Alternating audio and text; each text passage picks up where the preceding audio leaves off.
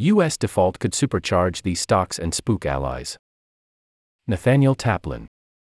The U.S. is rapidly approaching the day, as soon as June 1st, according to Treasury Secretary Janet Yellen, when it won't be able to pay its bills.